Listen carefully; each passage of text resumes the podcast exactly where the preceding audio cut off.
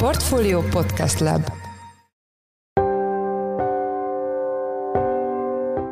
Mindenkit üdvözlünk, ez a Portfolio Checklist október 27-én. A mai műsor első részében arról lesz szó, hogy aki jár éttermekbe, az egyre gyakrabban tapasztalhat olyan válságjeleket, melyek súlyos, rendszer szintű problémákra utalnak a vendéglátó szektorban. Nos igen, gyakorlatilag az áraknak az emelkedése az a fogyasztókban is azt eredményezi, hogy azért egy jó minőségű ételt szeretnének kapni, de azért a tapasztalatok azok, azok hogy egyre inkább bele-bele szaladnak az emberek olyan ételekbe, amiknek a minősége csalódást kelt bennük. Ilyenek voltak például az, hogy a, az adagoknak a mérete az nagyon jelentős mértékben zsugorodott. A témával kapcsolatban Hornyák József, a portfólió makroelemzője volt a checklist vendége. Műsorunk második részében arról beszélünk majd, hogy az elmúlt időszakban jelentősen javult a hangulat Európa gázellátása tekintetében, ami egyáltalán nem csak az enyhe időjárásnak köszönhető. Én Forrás Dávid vagyok, a Portfolio Podcast Lab szerkesztője, ez pedig a checklist október 27-én.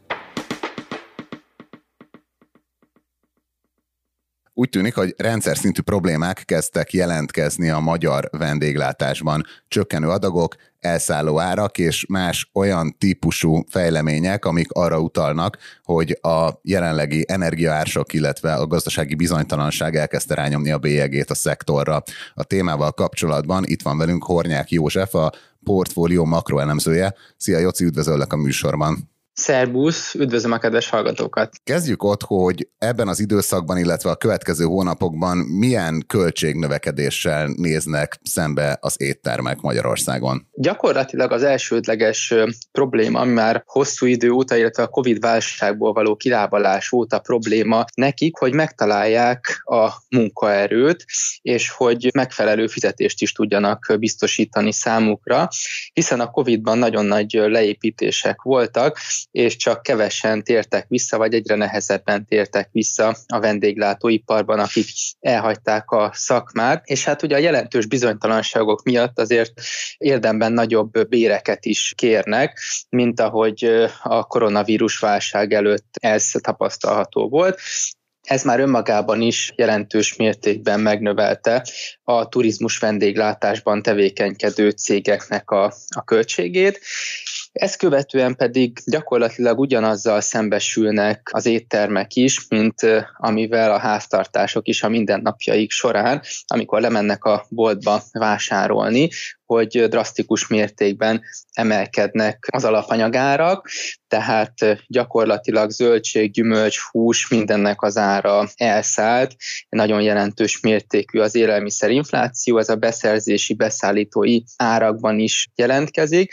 Hát ez a második költségelem, amivel meg kell küzdeniük, és a legújabb probléma pedig, ami az elmúlt hónapokban kezdett el kirajzolódni, kibontakozni, ez az energiaválság, vagyis az energiaáraknak a nagyon nagy mértékű emelkedése, itt nem 10-20-30 százalékos emelkedésekről beszélhetünk, hanem gyakorlatilag sokszorozódásról az energiaárak tekintetében. Igen, erről Gerendai Károly is beszélt a portfólió néhány héttel ezelőtti heti podcastjében. Ő azt mondta, hogy a négy fő éttermében a alapból fizetett 5 millió forintos rezsiköltség az 30 millió forintra emelkedett meg, tehát ez is mutatja a mértéket, de milyen reakciókat adnak? Ugye most egy elég részletes cikket írtál egy szerzőtársaddal a portfólióra, hogy tudnak továbbra is a pénzüknél lenni az éttermek, tudnak-e továbbra is nyereségesen működni? Hát gyakorlatilag nagyon sok étteremmel esik meg az a probléma, hogy a bevételüknek egy nagyon jelentős részét kell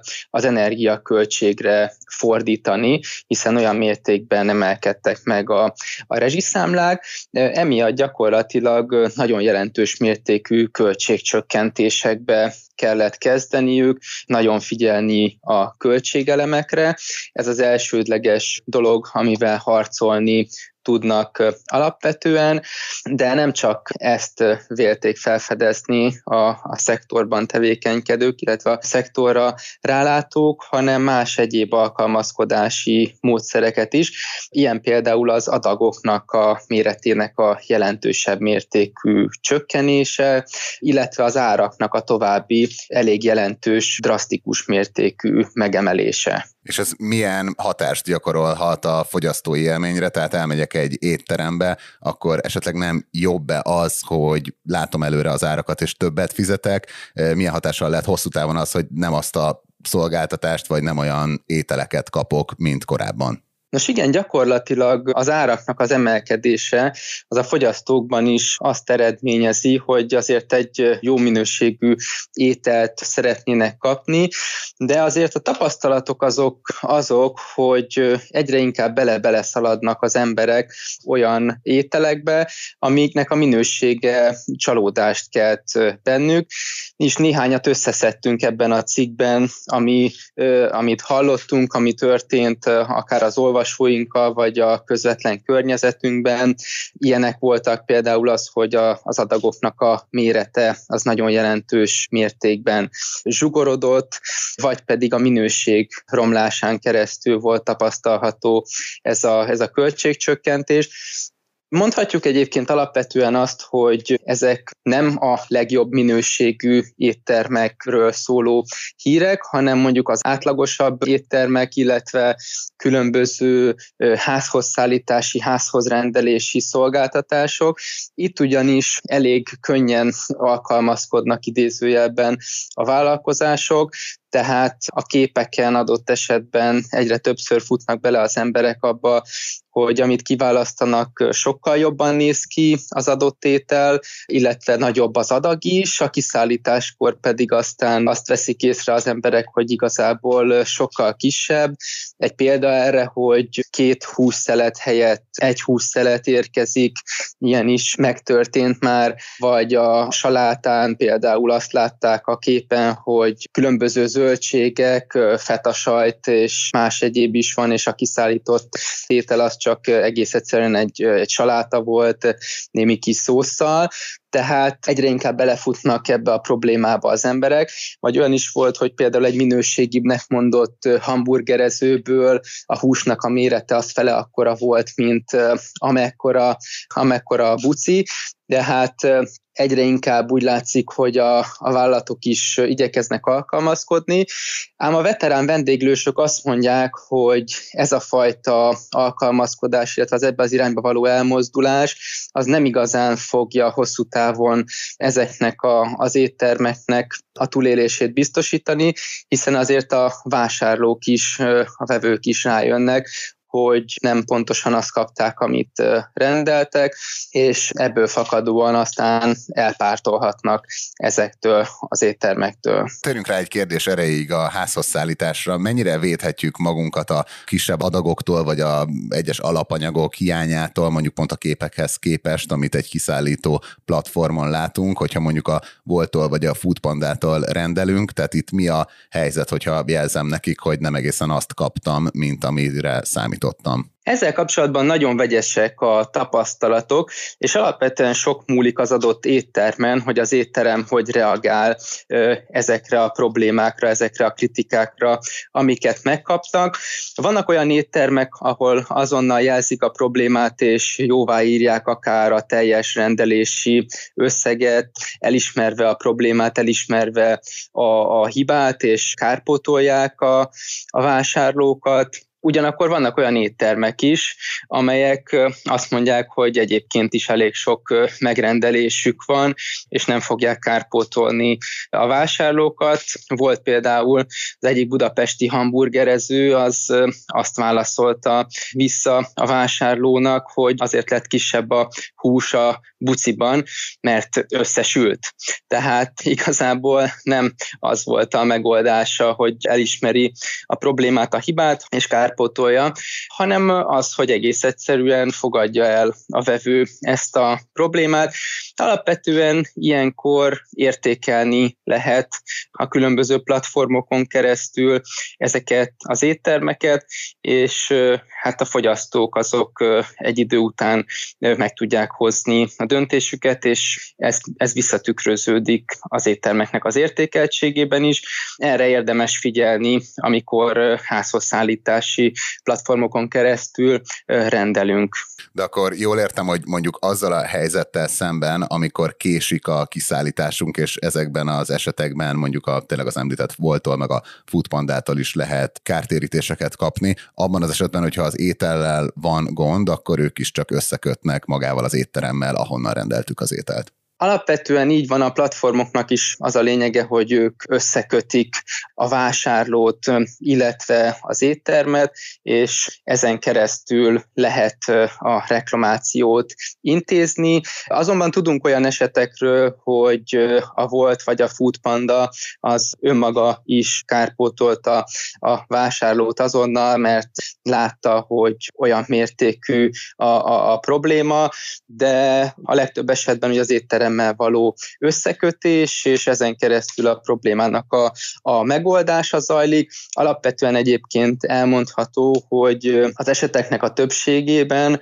amikor a reklamáció az valid, tehát hogy valóban jelentős mértékű a probléma, akkor a rendelőket kárpótolni szokták, de abszolút van egy ilyen tendencia, ahogy akár egyre több és több vendéglátóhely kényszerül bezárni, vagy megy csődbe, a kereslet pedig továbbra is jelen van és erős, tehát a megrendelések száma az alapvetően egy-egy étteremnél, ami működik, az magas, ezért mondhatjuk azt, hogy sajnos úgy tűnik, hogy megengedhetik maguknak azt is az egyes vendéglátó helyek, hogy nem minden esetben fogadják el a, a panaszokat, vagy pedig olyan válaszokat adnak, amik az ügyfelek, a vásárlók szempontjából azért nem kielégítő. Ugye azt tudjuk, hogy a koronavírus járvány az iszonyat hatást gyakorolt a vendéglátóiparra, azóta viszont eltelt azért egy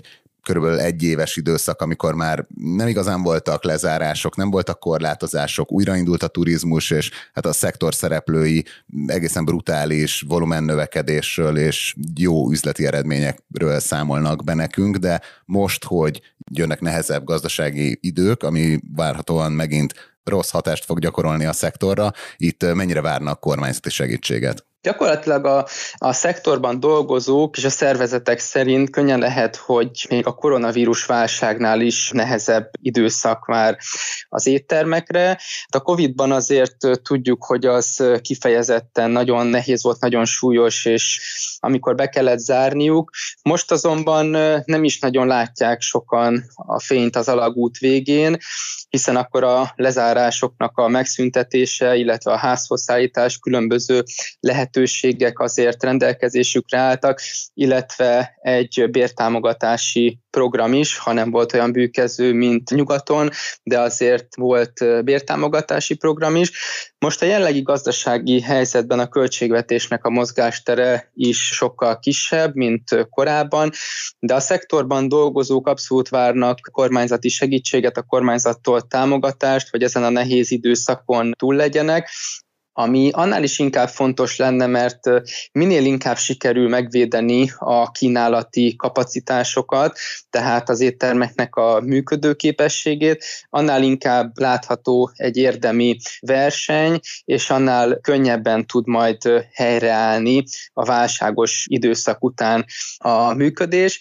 Hogyha a válság után azt tapasztaljuk esetleg, hogy nagyon sok étterem megy csődbe, vagy nem tud újra kinyitni, nyitni, akkor ugye megint csak azt tapasztalhatjuk, mint amit a Covid időszakban, akár, akár a nyaralás a hotelek esetében, hogy a kisebb kínálat hatására nagyon erős volt az ármeghatározó képességük ezeknek a vállalatoknak, vagyis nagyon gyorsan és erősen tudták emelni az árakat, azt követően, hogy a kereslet visszatért a normális kerékvágásba, hogy ha ettől meg szeretnénk óvni magunkat, akkor a kormányzati segítség az biztos, hogy sokat lendítene a szektor helyzetén. Ugye az elmúlt hetekben már több kormányzati programot bejelentettek, amik nagyon speciálisan bizonyos szektorokat, bizonyos jellemzőkkel rendelkező cégeket, gyárakat fognak segíteni a következő időszakban. Az eddigi nyilatkozatokból te mit látsz, várhat-e a vendéglátás hasonló típusú segítséget? Úgy tűnik, hogy a kormányzat is azt mondja, hogy alapvetően és elsősorban a termelővállalatoknak igyekeznek támogatást nyújtani, de természetesen az általánosan bejelentett programok közül, akár a, a hitelezési programok szempontjából, azok a turizmus vendéglátásban tevékenykedő cégekre is vonatkoznak. Speciálisan, ami kifejezetten erre a szektorra jellemző, olyan intézkedés egyenlőre, jelentős mértékű intézkedés még nem volt. Ugye a szektorban dolgozók azok minden bizony az, azért örülnének annak, hogyha különböző programokon keresztül speciálisan kapnának ilyen támogatásokat. Azonban nagy kérdés, hogy a jelenlegi magas költségvetési hiány mellett beleférnek-e ilyen intézkedések a büdzsébe a témát még biztos, hogy napirenden fogjuk tartani. Az elmúlt percekben Hornyák József, a portfólió makroelemzője volt a checklist vendége. Joci, köszönjük, hogy a rendelkezésünkre álltál. Szia, Dávid, sziasztok! A nyári rémképeket vizionáló hangulathoz képest sokat javult a helyzet Európa gázállátása tekintetében az elmúlt néhány hónapban. Ehhez nem csak a viszonylag enyhe időjárás járul hozzá, hanem az is, hogy tisztul a kép, hogy milyen idősíkon, milyen intézkedések mentén lehetne csökkenteni a kontinens függését az orosz gáztól. A témával kapcsolatban itt van velünk Mohos Kristóf, a portfólió részvényrovatának elemzője, aki a témában részletes cikket írt a portfólióra a Ristad Energy Norvég energiakutató jelentése alapján. Szia Kristóf, Kristóf, üdvözöllek az adásban. Szia, Dávid, üdvözlöm a hallgatókat. A gázválság megoldásának gyakorlatilag két nagy lába van. Az egyik, hogy csökkenteni kell a keresletet, a másik pedig, hogy meg kell találni az elérhető kínálatot, amihez pedig ugye a kapacitást is kell fejleszteni. Itt kezdjük a kereslettel. A, a lakosság spórolási potenciáján túl milyen programok célozzák meg azt, hogy csökkenjen az Európában felhasznált gáz mennyisége? Igen, itt egyébként valóban első körben hogy a lakossági fogyasztás spórolására lehet gondolni. Ugye rövid távon az iparági szakértők leginkább ebben látják a legnagyobb potenciált, viszont hosszabb távon a megújuló energiaforrások felé történő átmenetnek a felgyorsulására lehet majd számítani. De ezzel kapcsolatban már több EU-s szintű program is a megvalósítási, vagy legalábbis a tervezési fázisban van. Ezek a megújulók magasabb szintű felhasználását fogják célozni, és hát, hogy ezeknek a bevezetésével jelentősen csökkenhet majd az energiahordozók iránti kereslet. Az EU egyébként már egy ideje törekszik arra, hogy 2030-ra az energia 40%-át a megújuló forrásokból állítsa elő, de ugye a nemrég kiadott Repower EU javaslat, vagyis hát stratégiának a keretein belül a döntéshozók már arra törekszenek, hogy ez az arány 45%-ra tudjon emelkedni. Emellett pedig ugye a klímasemlegességi kérdéskörben is vannak előrelépések. Ugye most az aktuális európai klímarendelet az az EU-nak azt a klíma célját szeretné elérni, hogy 2030-ig legalább 55%-kal csökkenjen az uniós károsanyag kibocsátás.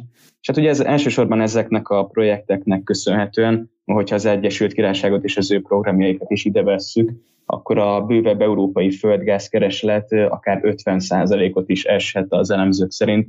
A jelenlegi 520 milliárd köbméteres keresletről kb. 260 340 milliárd köbméter közé 2040-re. Ez hogy áll össze? Tehát, hogy jelenleg a, a kontinens földgáz kínálata az, az miből áll, és milyen kínálat bővítő lehetőségek vannak? Hát ugye az előző években nagyrészt a kontinensen belüli termelés és az orosz szállítások domináltak így az európai földgáz kínálat tekintetében, de ugye a vezetékes gáz és a cseppfolyósított földgáz, az LNG is egyre nagyobb mértékben van jelen a rendszerben, ugye főleg az orosz háború után. Itt viszont érdemes szerintem valamennyire ketté bontani a történetet, így a rövid és a hosszú távra vonatkozóan. Leginkább azért, mert hogy az európai gázkereslet kielégítésének, amilyen főszereplőjeként emlegetik már egyre több helyről az LNG forrásokat.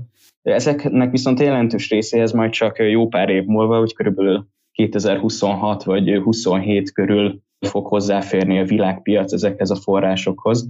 Ennek az a legegyszerűbb oka, hogy ugye mostanában elindult és bejelentett nagyszabású projektek, csak ekkor, tehát ilyen négy-öt év múlva kezdenek el elérhető kapacitásként realizálódni, és hát addig a most elérhető készleteknek körülbelül csak a 30 százalékával lehet kereskedni, lehet megvásárolni ezeket az LNG termékeket.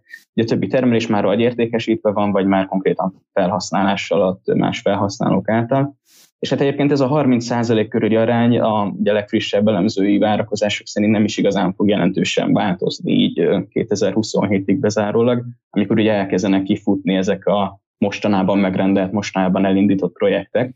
És hát ugye a szűk piac, meg az ázsiai keresletnövekedés egy nagyon erős, nagyon komoly árversenyhez vezetett, illetve vezet napjainkban is.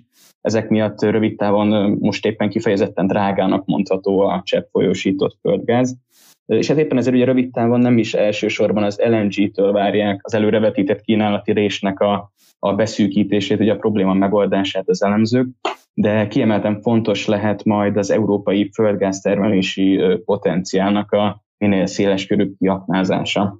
Itt lehet gondolni például ugye a palagáztermelés beindítására, ugye ez egyébként elég heves ilyen társadalmi ellenszéllel, ellenszemvel találkozik.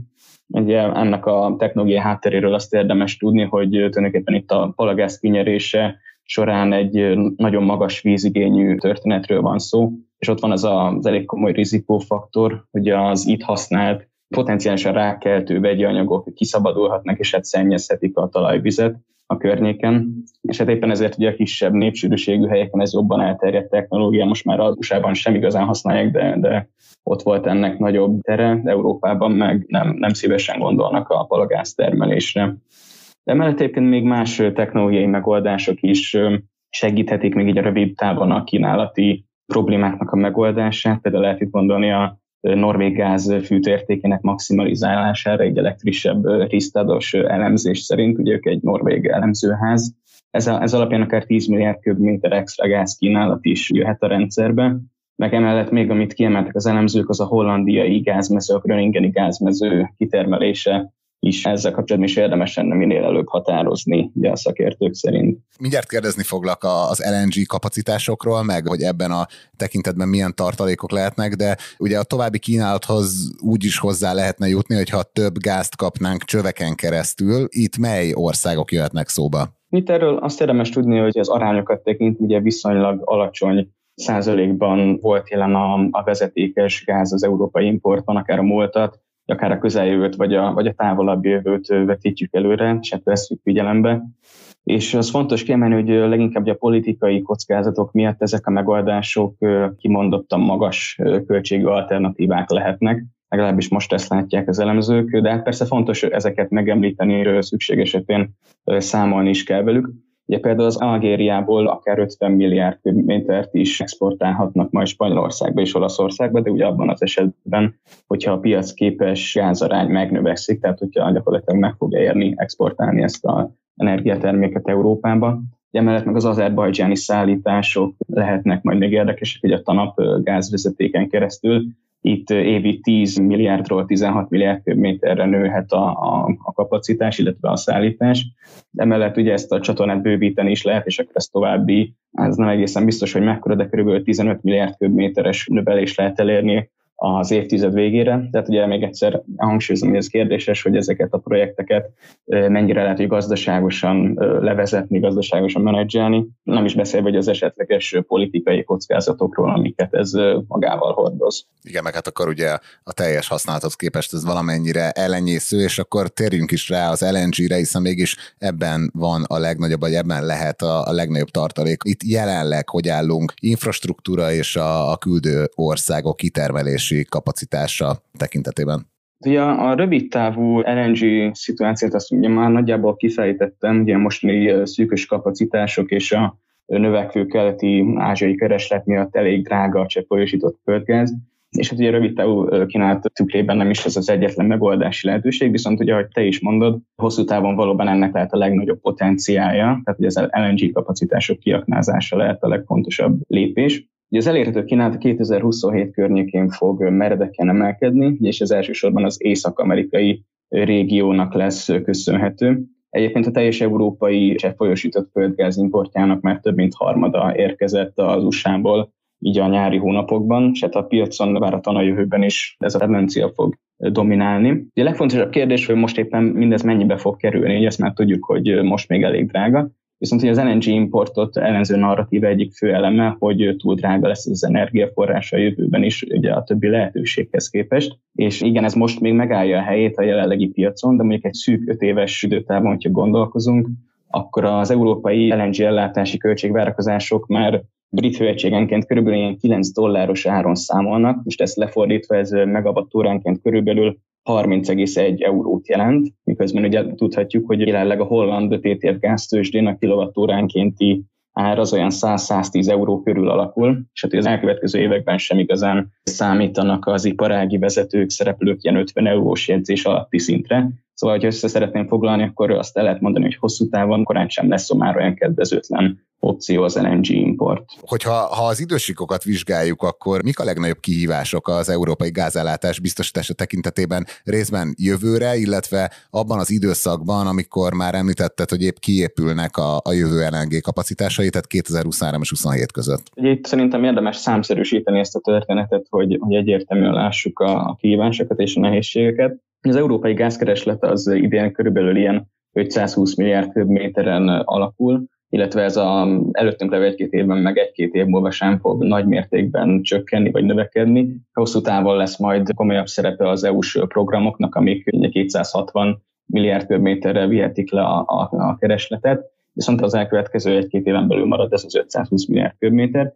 Hát eddig egyébként a kontinensen belüli termelés és ugye az orosz szállítások domináltak az európai földgázellátásban, és a, az orosz szállítás az kb. 150 milliárd köbméter földgáz jelent, és ezt a 150 milliárdot kell rövid úton pótolni. Ugye erre vannak öm, különböző pluszforrás lehetőségek, az elemzők szerint, amiket már egyébként említettem is, ugye a palagáz kitermelési lehetőségek kiaknázása, a Gröningeni gázmező termelése, tehát ugye a norvég gázfűtőérték maximalizálás, meg ugye ott vannak az alternatív szállítási lehetőségek Algériából és Azerbajdzsánból, illetve ott van a most még nagyon szűkös és most még nagyon drága LNG behozatal is, nyilván ugye ezzel is lehet valamilyen mértékben számolni. Ugye mindezeket összeadjuk, és ugye hát még egyen rosszabb forgatókönyvet nézünk, amikor az összes döntés, tehát az összes projekt nem valósul meg, például a Groningeni gázmezőt nem kezdik el kitermelni, akkor a hiány az akár 100 milliárd köbméter is lehet ebben a rendszerben, ami ugye az 520-hoz nézve ez körülbelül a fogyasztás, vagy hát fogyasztási igénynek a 19%-át jelenti.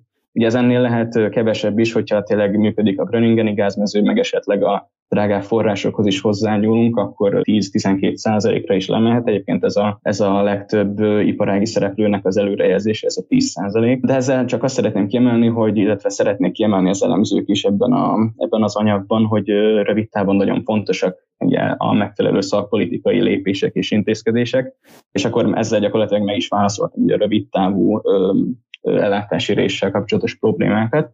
Viszont ami a, a, a hosszabb távú kilátásokat illeti, ugye a kontinensre nagy mennyiségben érkezik majd várhatóan ez az észak-amerikai cseppfolyosított földgáz, és hát ennek a befogadására elég komoly kapacitásbővítés kell majd még végrehajtani az előttünk álló években. Most jelenleg ez a legnagyobb kihívás, illetve erre kell megtalálni a forrást.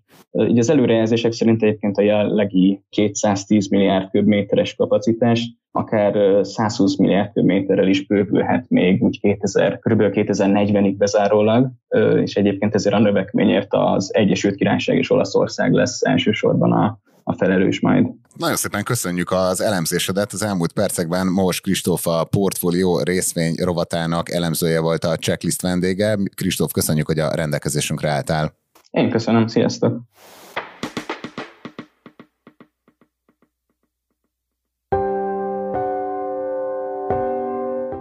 Ez volt már a Checklist, a Portfolio munkanapokon megjelenő podcastje. Ha tetszett az adás, iratkozz fel podcast csatornánkra valamelyik nagy podcast felületen, például a Spotify-on, az Apple Podcast-en vagy a Google Podcast-en. Ha segítenél nekünk abban, hogy minél több hallgatóhoz eljussunk, akkor arra kérünk, hogy értékeld a Portfolio Checklist podcast csatornáját azon a platformon, ahol követsz minket. A mai adás elkészítésében részt vett Bánhidi Bálint, a szerkesztő pedig én, Forrás Dávid voltam. Új adással holnap, azaz pénteken ötkor jelentkezünk, addig is minden jót kívánunk. Sziasztok! Sziasztok!